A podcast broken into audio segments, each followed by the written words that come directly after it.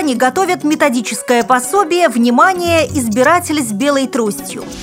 Нерчинская районная библиотека победила в конкурсе на лучший социально значимый проект, который проходил в рамках гражданского форума 2013.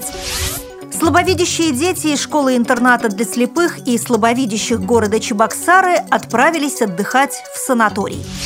Единственный в Европе пони-поводырь умеет подавать вещи и открывать двери.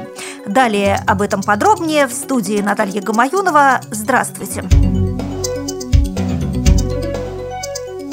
ЦИК Татарстана совместно с Республиканской специальной библиотекой для слепых и слабовидящих подготовит методическое пособие для членов участковых избирательных комиссий «Внимание! Избиратель с белой тростью».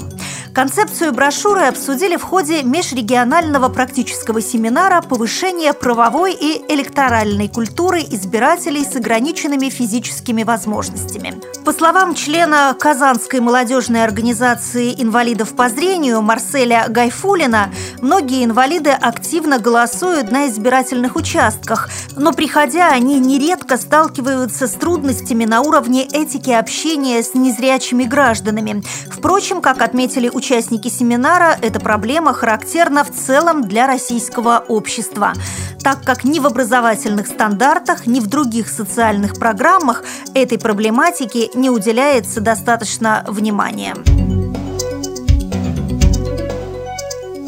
Нерчинская районная библиотека с проектом «Библиотерапия в системе социальной адаптации незрячих и слабовидящих читателей» победила в конкурсе на лучший социально значимый проект, который проходил в рамках гражданского форума 2013. По словам руководителя проекта Ольги Дулеповой, подобную поддержку они получают впервые.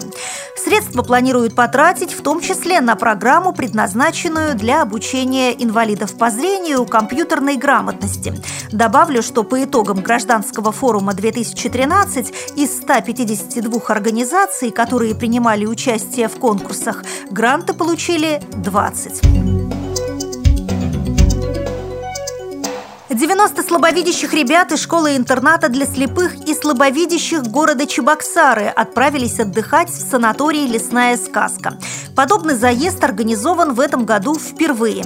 В Минздрав соцразвития Чувашии сообщили, что вместе с детьми в санаторий заехали 10 воспитателей, которые помогают педагогам санатория проводить занятия. А специально в помощь медицинскому персоналу санатория приехали врачи Республиканской клинической офтальмологической больницы больницы, под руководством которых проводится комплексное обследование и назначаются необходимые реабилитационные мероприятия.